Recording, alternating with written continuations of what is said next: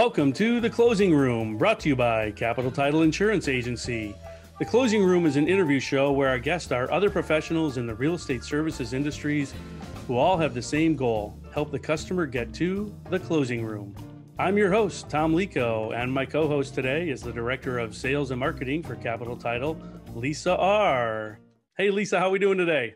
Hey, living the dream, Tom. all right, good to see you as always. Our topic today is property management and I think we have the perfect person to talk about it with. So introduce our guest for us. Great. Uh, Morgan Detvay is the Director of Property Management for Rental Management One, which is part of the Real Estate One family of companies. As a certified property manager candidate with over 19 years of property management industry experience, Morgan is the expert when it comes to managing investment properties and rental hot button issues like fair housing and evictions. On a personal note, Morgan spent the first half of her life in Florida and is now here with us as a Michigander. She's married to her high school sweetheart, Dave, and is the mother of four girls. Welcome, Morgan, and thank you for joining us today. Thanks for having me. All right. Uh, the mother of four girls. Is that what she said? Yes. Holy cow. Yes. Maybe we can unpack that later in the show. Um, but right now, we want to talk about property management and investors. And I was doing a little research over the weekend and saw that I didn't realize over 43 million rental households there are in the US. And about 40% of those, about 17 million, are owned by individual investors, mom and pop investors, people like you and me that just own a property or two and, and rent it out for the side income. Uh, I didn't realize such a huge market out there. And then the other 23 million or 25 million is uh, is companies, LLCs, and whatnot. So tell us about Rental Management One and the type type of properties that you manage. Sure. So like you said, there's a huge market of rental properties and investors and and they need us. So Rental Management 1 is a fee-based property management company, which means we are hired to manage properties owned by someone else for a monthly fee. Um, the company was created as an affiliate company of Real Estate One back in 2011. Uh, though real estate agents had probably been managing properties themselves for years, Real Estate One realized the, the risk that comes with managing a property um, is probably not uh, not a good idea to have agents taking that risk on themselves. So they decided to create uh, an arm of the company, and that's how we came to exist. Uh, the majority of our portfolio is single family homes, like you mentioned, owned by mom and pop investors. But we also manage multifamily apartment communities, vacation rentals, some commercial properties, and some HOA. Okay. Do you uh, manage properties outside of Michigan or is this just a Michigan operations? We do not. We are a Michigan based company. All of our property managers are local to the portfolios that they manage, which really enables them to be experts in their market it also helps when it comes to building relationships with municipalities and inspectors. It's always good to be on their good side. So having them local to the properties that they manage really helps. Are there services that you offer too to investors other than just managing the properties? Uh, well, as far as property management, we are a full service company. So we handle everything from marketing the properties, screening the tenants, executing lease agreements, handling the security deposit, collections and evictions, which that's a huge one, um, doing inspections, coordinating maintenance. Our goal is overall to reduce the stress that comes with investment properties. Uh, but also being a part of Real Estate One's home suite, we offer investors a one stop shop. So if mm. an investor wants to grow their portfolio, we can connect them with an agent, help them get mortgage and title on an additional property, even get their properties insured. So we really are a full service company that helps facilitate them, whether they're getting into the investment game, growing their portfolio, or when they want to get out, we can help them there too. That's a that's a great avenue because you know if I wanted to get into that investment game, you know, own buy a couple of properties, I don't have the time to, or the wherewithal to, to help manage the property or have that midnight call, uh, you know, that uh, something's wrong or the toilet's plugged or what have you. Yeah, exactly. Furnace is out. So what as far as the services, is it a menu of services like is it a la carte or is it a package? Like I can choose, you know, one, four, and seven, or how does that work? Yeah, so each management agreement is personalized and looks a little different depending on the investor's preference. Some investors are more interested in just us finding tenants, screening them, and collecting the rent, and then just giving them the proceeds and they handle the rest. While others, they want us to handle it all. They want us to pay their property exp- uh, expenses, including taxes, insurance premiums. Some of them want us to coordinate and even perform maintenance on their properties. So, um, an investor does have the option to a la carte the services for what they'd like us to handle.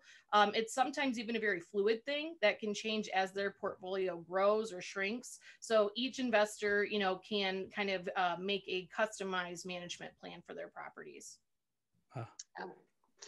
So I, we've heard, you know, being in the real estate, in and around the real estate business, that the federal government has put a stay on foreclosures um, this year due to the pandemic. How has the pandemic affected rental management business?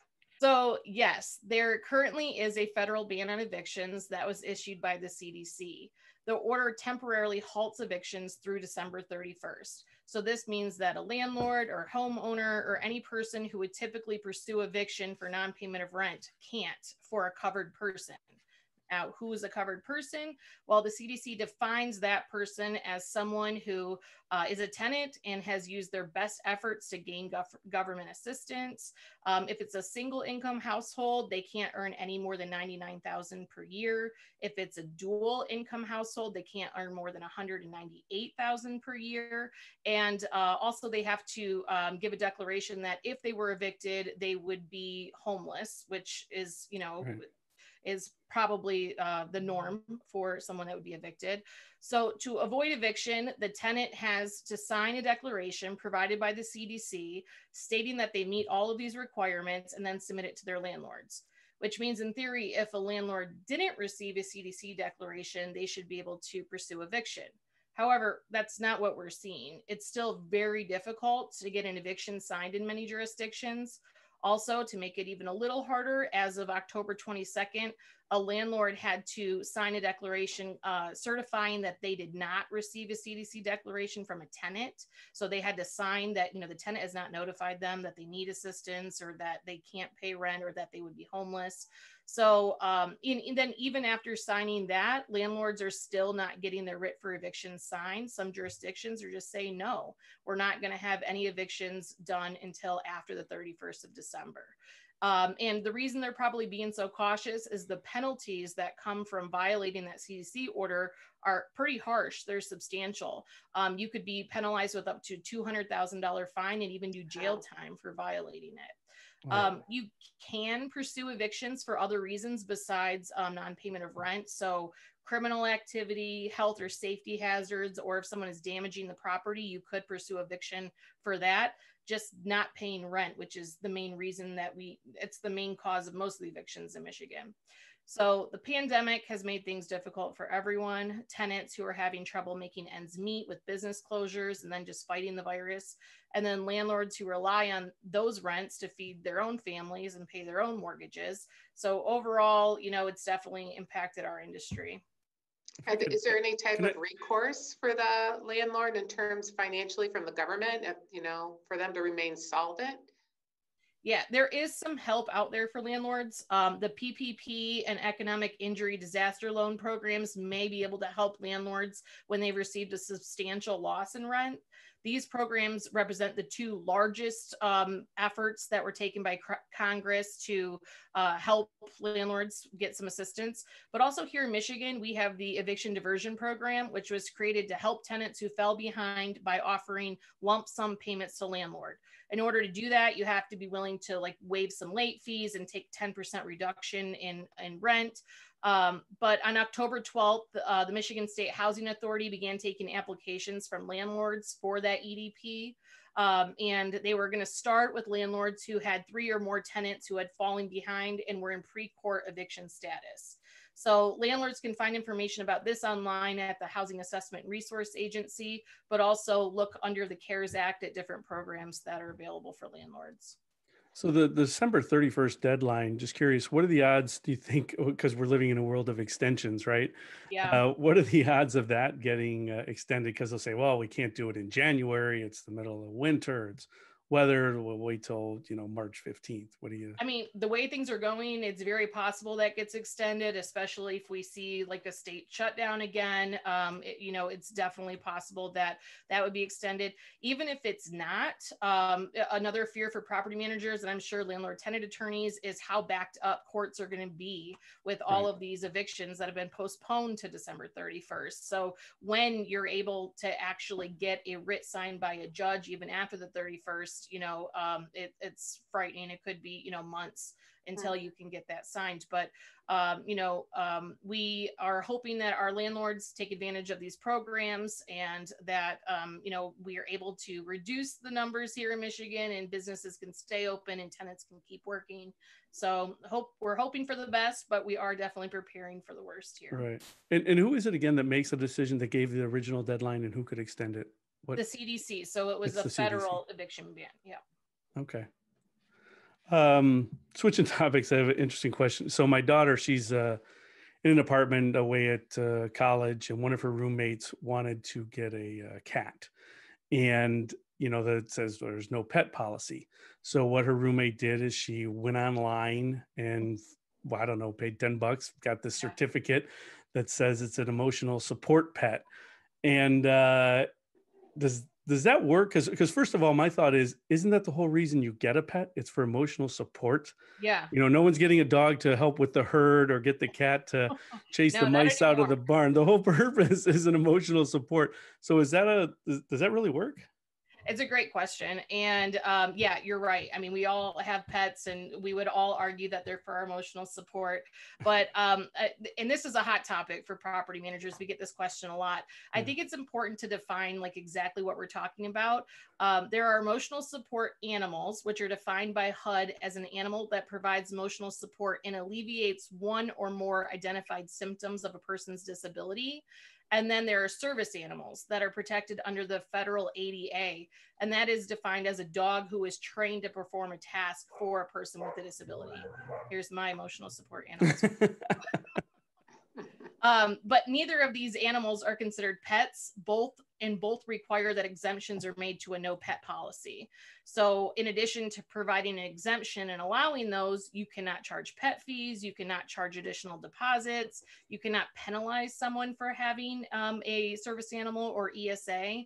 Um, I always say when you're um, thinking about a service animal or emotional support animal, think about someone who depends on oxygen and requires an oxygen tank. It's a piece of medical equipment. You wouldn't charge someone extra or an additional deposit to have that oxygen tank. So it's the same thing in theory. Granted, oxygen tank doesn't pee and poop in your rental house, but the doesn't law ruin the doesn't, carpet. Yeah, it doesn't ruin the carpet or you know bite up your blinds. But the law doesn't prohibit a landlord from charging a tenant for damages caused by their their emotional support animal or service animal. Okay. So just because you allow it doesn't mean that you know you have to take all the damage it brings too. Okay. Now those those letters that you talked about are going online and buying the certified you know yeah. thing it's a problem. It's a problem when um, you know someone legitimately has an ESA or service animal because um, you know people are going online and buying these certificates. So in January, the law got a little little more strict for um, for tenants claiming to have an ESA, where they have to answer a series of questions and provide a note from a doctor who they're currently being treated mm. by to um, get those exemptions uh, to a no pet policy. So um, they are trying to help us decipher, you know, through the real ones and fake ones. But it is a it is a challenge for sure. Yeah, because they go on the website and you pay this fee and you fill this out, and then for another twenty dollars, you could be a Jedi Knight and perform wedding ceremonies. So it just seemed a little yes. gimmicky. yeah. Uh, funny story. My um, I, I teach about emotional support animals all the time, and um, you know how I'm a big advocate for them when when they're actually needed. We want people that need them mm-hmm. to actually have them, but they're abused so much. Well, my mom got a new dog and took this dog everywhere with her, and she came over to the house and was like, "I can even take it on a plane now because I bought this little card online." And I was like, "Mom, what are you doing? I I teach about this all the time, and you're here doing it, and you don't even need the emotional support animal. So um, yeah, it, every everyone you know does it, which makes it difficult to actually decipher for the people that need it. But it is uh, it is out there. Well, I think kind of on a related topic too, we have with the legalization of uh, marijuana. mm-hmm. and people using uh, obviously if they're using edibles nobody knows that but if they're you know smoking marijuana the, the, the smell and that could you know get caked on the walls i mean what kind of uh, you know as a landlord what can you restrict so that's another hot topic, obviously, um, with it being legal in Michigan, both medically and recreationally, and it being regulated similar similar to alcohol. Um, many landlords get nervous about what they can say and what they cannot say to a tenant, and what they can prohibit and what they have to allow. And you're exactly right. If someone is using edibles, you know, it doesn't affect the property, doesn't affect neighbors in a multifamily situation. So um, allowing them, you know, to use that, you probably wouldn't even know that they were using that. Um, but when it comes to growing marijuana or smoking marijuana, um, landlords do have a right to prohibit in their rentals. Um, so they, uh, Governor Snyder signed uh, legislation that said private landlords can ban the growing, uh, distributing, obviously, um, and the uh, smoking of marijuana in their rentals as long as it is stated in their lease agreement. So landlords want to make sure that they're putting that in the lease agreement and know that they can ban that. Um, if a tenant, you know, requests uh, an exemption to that based on a medical need under the Fair Housing Act, you want to, you know, review that, and you can always put in um, to play some stipulations like have to have the electrical done by you know a licensed electrician with a permit. You have to have proper ventilation installed and all that could be done at the tenant's expense. But if a landlord is absolutely against it does not want it grown in their house they can prohibit that. So you really seem to know your stuff. You most of your career i looked uh, looking on linkedin you got almost 20 years of experience in property management. How did you end up in uh, in this field so, funny story. Um, when I was a teenager, I was working at Toys R Us as a cashier, made it through one holiday season and thought, nope, retail is not for me. So, um, I had just turned 18 and was about to get my first apartment. So, went in to apply for an apartment and they had a sign outside that said leasing agent hiring. So I applied for an apartment and a job at the same time. They interviewed wow. me on the spot. I got the apartment, I got the job, and I started as a leasing agent for um, a uh, local company uh, here in Michigan. And um, from there, moved up from leasing agent to leasing supervisor. And then I was really interested in getting to know all aspects of property management. So I bounced around uh, at the same property, but in different roles. So I was maintenance coordinator and assigned uh, maintenance requests and really got to know the maintenance side of the business. Um, and then from there, got my own site, uh, got my own uh, property, and uh, just stayed in the business ever since. I uh, thought in 2008 that I'd leave property management, get my uh, real estate license, and try to sell it's probably the absolute worst time to get a real estate license and try to sell in 2008. Yeah. So I was quickly back into property management and been in the business ever since. Wow, that's great. Now you, uh, it says, uh, or Lisa mentioned earlier, you're originally from Florida and ended up in Michigan. It's usually the other way around. Our previous yeah. guest, you know, started in Michigan and ended up in Florida. How did that happen for you? Reverse. Yeah, so uh, I lived in Florida all my life on the Gulf Coast, in a little town called mm. Spring Hill. Um, and uh, my dad's job transferred our whole family to Michigan. And I was a very disgruntled teenager about it. And, mm.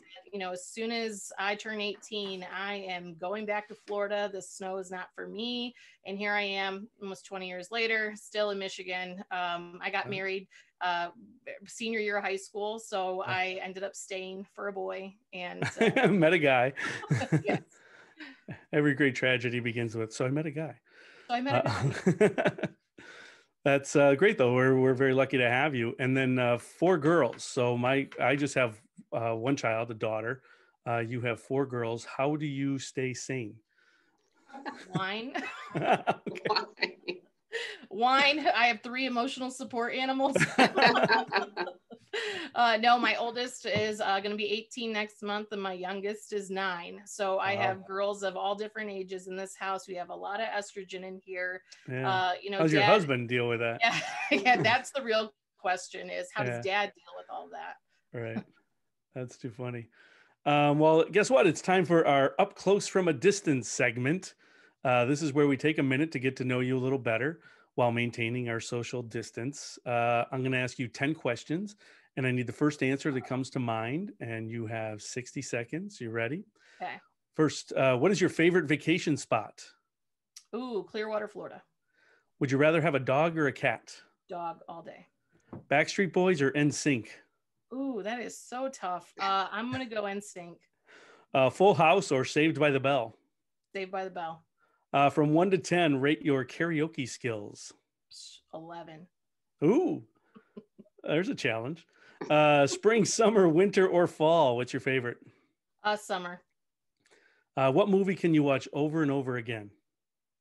Ooh, oh gosh. Uh, Superbad. Okay. Okay. Uh, what's the last TV show you binged? Uh, Ozark. Name something on your bucket list. Mm, go to Ireland. And if you see a spider in your house, do you kill it or scream until someone else kills it?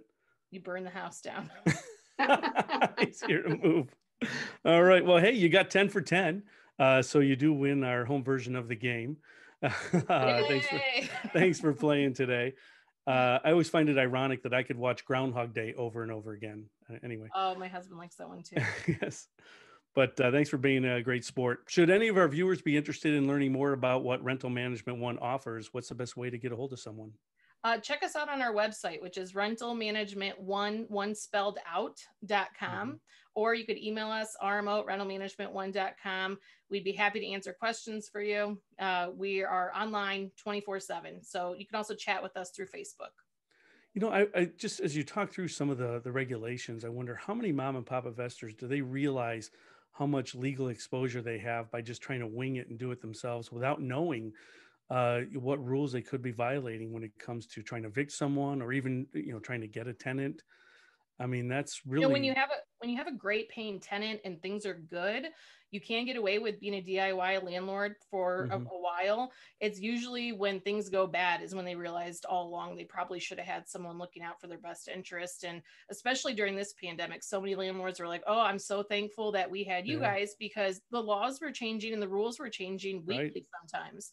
So it was great to have someone uh, looking into those things for them because they had jobs and families to worry about. You know, they couldn't worry about you know whether they're violating an eviction ban or you know what's going on. So it's definitely the time to have a property management company and have someone advocating for your best interest. We now, Lisa, we've had Morgan do a Con Ed class, haven't we? Or yeah, I think uh, service animals. I think yep. you did for our masterminds group. Yeah. Okay, really that might be another good topic this winter, January and February. Um, maybe doing a Zoom, just because you said a lot of laws have changed, things have mm-hmm. changed, and uh, and people don't realize that and again you know i didn't realize those the 17 million households out there that uh, that's a lot of people that uh, could be winging it a lot of liability. a lot of liability sure. Uh, that's our show for this week. We're taking thanksgiving off so our next episode will be on december 3rd thank you again morgan for being our guest this week. Thank you. And also thank you to our sponsor capital title for making this possible. To our viewers if you hang on for a few seconds you can view our humorous meme of the week and we hope to see you next time in the closing room.